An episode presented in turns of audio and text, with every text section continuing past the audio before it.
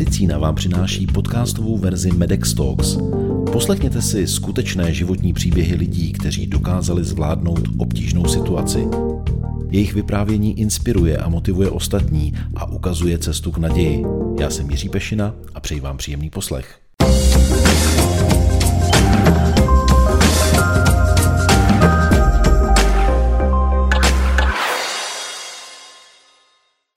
Slovo patologie je složeno ze dvou řeckých slov. Patos, choroba a logos, nauka. Patologie je tedy nauka o chorobných procesech a změnách v lidském organismu.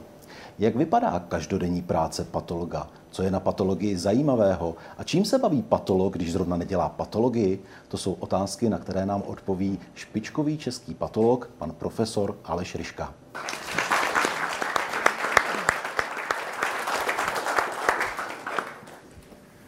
Dobrý večer. Mám dneska premiéru. Eh, když někde přednáším, tak vždycky člověk musí podepsat souhlas s natáčením a vždycky tam má přednášející a svoje jméno. Já jsem dneska podepisoval smlouvu a tam je napsáno herec. tak eh, já vás musím zklamat. Vrcholný výkon byl to, že jsem tady nezakop. Eh, patologie je skutečně obor, který je nádherný a většina lajků vůbec netuší, o co se vlastně jedná. Představa většiny laické veřejnosti je, takový ten co, člověk, co stojí na pitevně, jako třeba ve filmu 7 a rozřezá tam mrtvolu, ideálně mu mezi tím běhá někde pod nohama kočka případně u toho svačí. Ale nic není vzdálenějšího pravdě. Eh, takový ti poučenější lajci tak ti říkají jasně patolog, to je ten, co ví všechno, ale všechno ví příliš pozdě. Eh, to vychází z toho, že patologie dlouhou dobu se opírala hlavně o vyšetření zemřelých, tedy o pitvy. Eh, my vždycky, když učíme studenty, tak jim říkáme, že taková je základní kredo patologie, zní mortují vyvoz docent. To neznamená, ať žijí mrtví docenti. Eh, to znamená, že mrtví učí živé, tedy že při pitvě můžeme odhalit věci, které nám jednak objasní problémy toho zemřelého pacienta, ale tomu už to moc nepomůže. Ale pomůže to eh, lékaři, který toho člověka léčil a může se poučit a, a zjistit něco, co příště, když mu podobný pacient přijde, tak už bude vědět lépe. Ale patologie je spíš eh, dneska, řekl bych tak, z 90, možná z 95% věda, která se zabývá živými nemocnými. Možná se si toho nevšimli. Pan eh, profesor Neužil eh, mluvil o patologii, o těch mrtvých, ale Nikola v tom svém prvním příspěvku říkala, že šla na biopsii a že ta biopsie jí řekla, jaký má výsledek, že má zhoubné onemocnění a ta biopsie to je to, co dělá patolog. Patologie se zabývá vyšetřováním tkání, buněk a vzorků tkání od živých pacientů a říká vlastně, co těm lidem je. Já, když jsem, eh, když mluvím o patologii, tak vždycky používám eh, takové, eh, takový vtip, když jdou čtyři lékaři na kachny, střílet kachny, a je tam internista, psychiatr, chirurg a patolog. A teďka prostě vyletí první kachna, první na řadě je internista, tak jako zamíří a říká kachna. No, mohla by to být i labuť, mohla by to být husa, na labuť to má krátký krk, pták je samozřejmě mezi tím pryč. Tak další, kachna vyletí na řadě, je psychiatr zamíří, říká, kachna.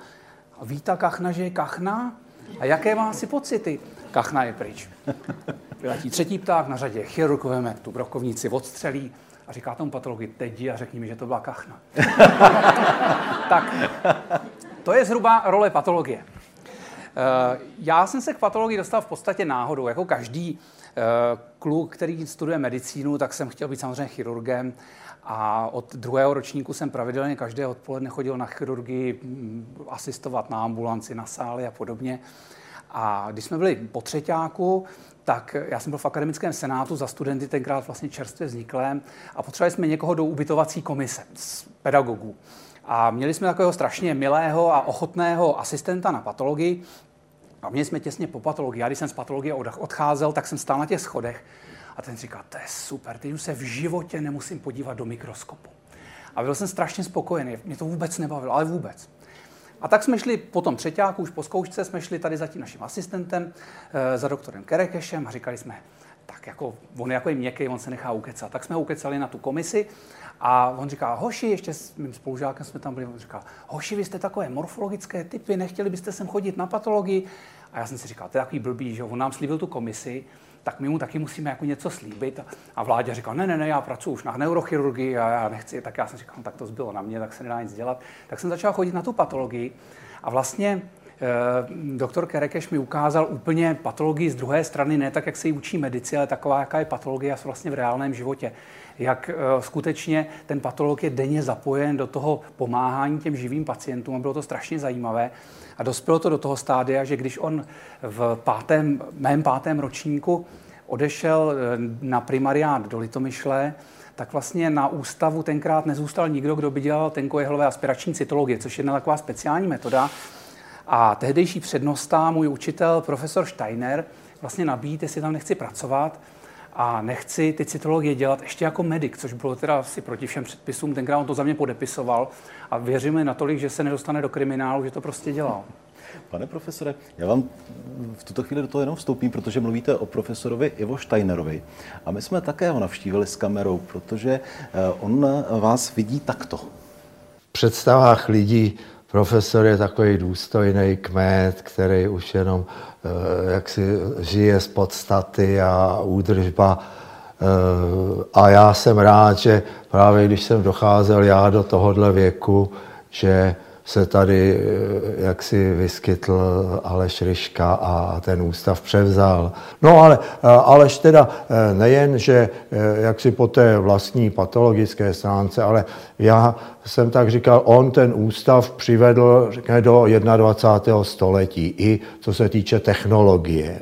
A co je teda výrazný pokrok a ojedinělé v republice, On je členem výboru Evropské společnosti patologů. To je první Čech, respektive i Čechoslovák, který tohle. No, takže abych to schrnul pro eh, šéfa bývalého, respektive pro učitele, to je radost mít takového žáka. Je potřeba říci, že pan profesor Ivo Steiner je vaším učitelem a byl také vaším předchůdcem ve vedení Fingerlandova ústavu patologie fakultní nemocnice Hradec Králové. A pak jste si ty role vlastně vyměnili a dnes šéfujete v jemu. My jsme trochu předběhli dobu, ale protože jste pana profesora zmínil, tak jsme si dovolili ten příspěvek zařadit. No jo. Profesor Steiner je e, narozen v Londýně, jeho tatínek byl, e, byl důstojníkem Československé armády a za druhé světové války vlastně působil v exilové armádě. A on je skutečně takový britský gentleman. Jo. To, to jenom takový příklad na ilustraci. E, on přišel v roce 91 e, z Kuwaitu, kde tenkrát působil jaksi jako prostě profesor zahraničí a měl nahradit tehdejšího našeho přednášejícího profesora Nožičku, kterého jsme všichni milovali a jsme to strašně nechtěli. A já jsem proti tomu jako sestavil petici a nechal jsem všechny spolužáky podepisovat a on pak nabít místo. Jo. Tak to je prostě vidět, jak velkorysý, velkorysý člověk to je. A samozřejmě byl jsem naprosto eh, mimo mísu, protože eh, pan profesor je teda člověk, který strašně podporuje mladé a on se snaží, i když sám třeba k tomu úplně nemá afinitu, tak podporovat věci, kterým věří, že by mohli někam tu, ten obor pohnout. My jsme svého času někdy v roce, já nevím, 94, 95, eh, měli nejlepší počítačové vybavení v celé nemocnici, přestože profesor Steiner do dneška nemá ani mobil. Takže eh, prostě on věřil tomu, že to bude jednou potřeba a skutečně, mm, skutečně nás v tom podporoval. Takže patologie se stala mm, mm, jaksi oborem, který dneska je úplně jinačí, než byl třeba před 20 nebo 30 lety. My dneska nejenom, že teda diagnostikujeme věci pro ty živé pacienty, ale v podstatě třeba onkologická léčba je do značné míry závislá právě na diagnóze patologa. My musíme nejenom říct, jestli se jedná o zhoubný nebo nezhoubný nádor, ale v případě toho zhoubného nádoru musíme vyšetřit různé markery, molekulární změny, mutace a podobně, abychom vlastně byli schopni tomu onkologi, onkologovi říct co nejpřesnější informaci, aby dokázal, jak si tu léčbu co nejefektivněji zacílit, eliminoval nežádoucí příznaky a tak dále. Takže patologie je skutečně oborem nesmírně moderním, dynamickým a neříkám, že by se pitvy nedělaly, protože stále ty pitvy mají svůj přínos, ale jak jsem říkal, těžiště toho oboru eh, leží skutečně, skutečně v té pomoci živým.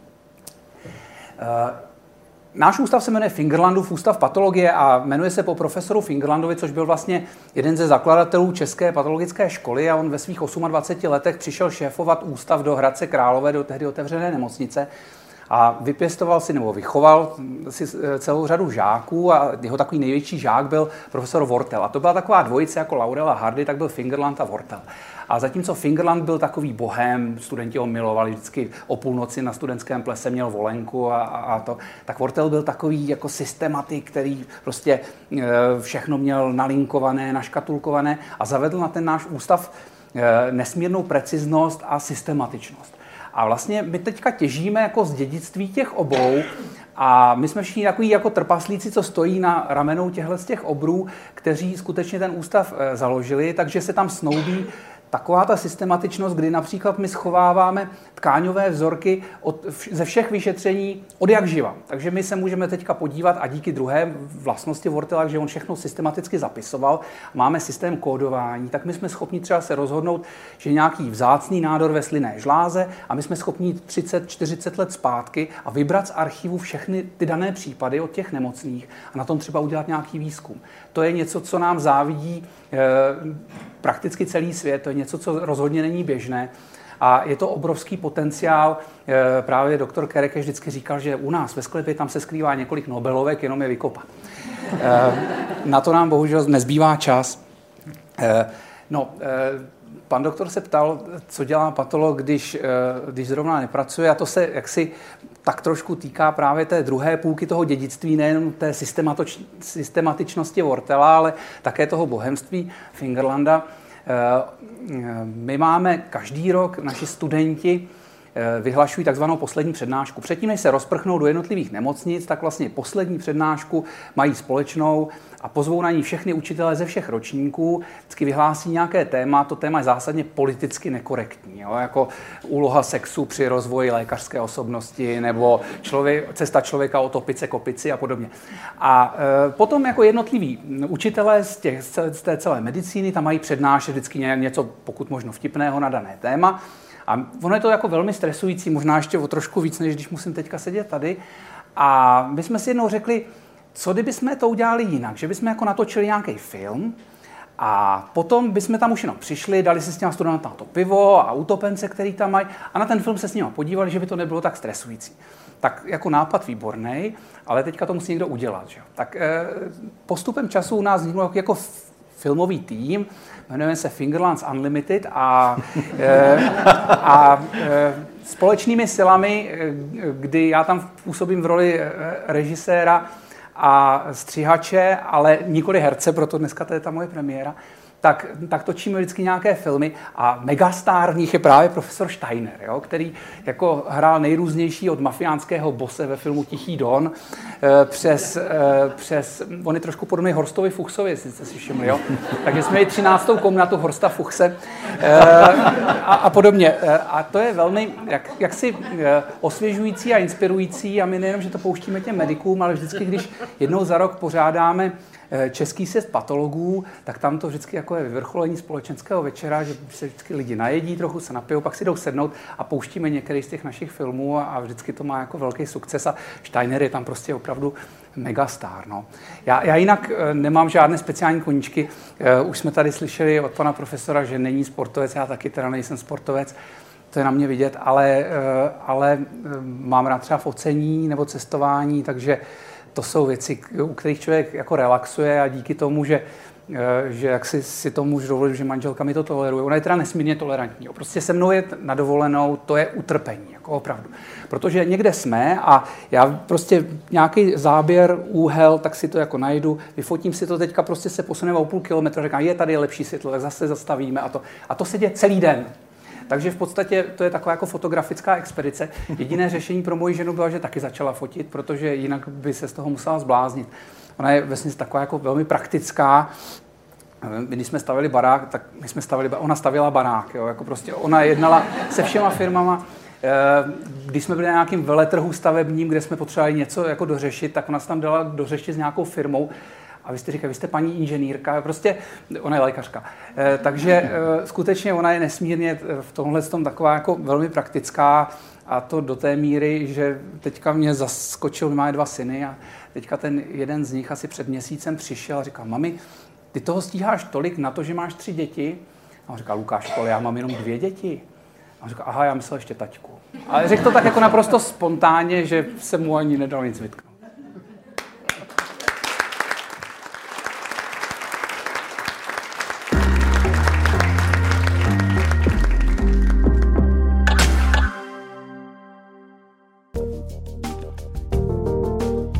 To je z dnešního podcastu všechno. Další díly najdete na portálu mojemedicina.cz a v podcastových aplikacích. Videoverzi Medex Talks sledujte na YouTube. Díky za to, že nás posloucháte nebo se na nás díváte. Naslyšenou příště se těší Jiří Pešina.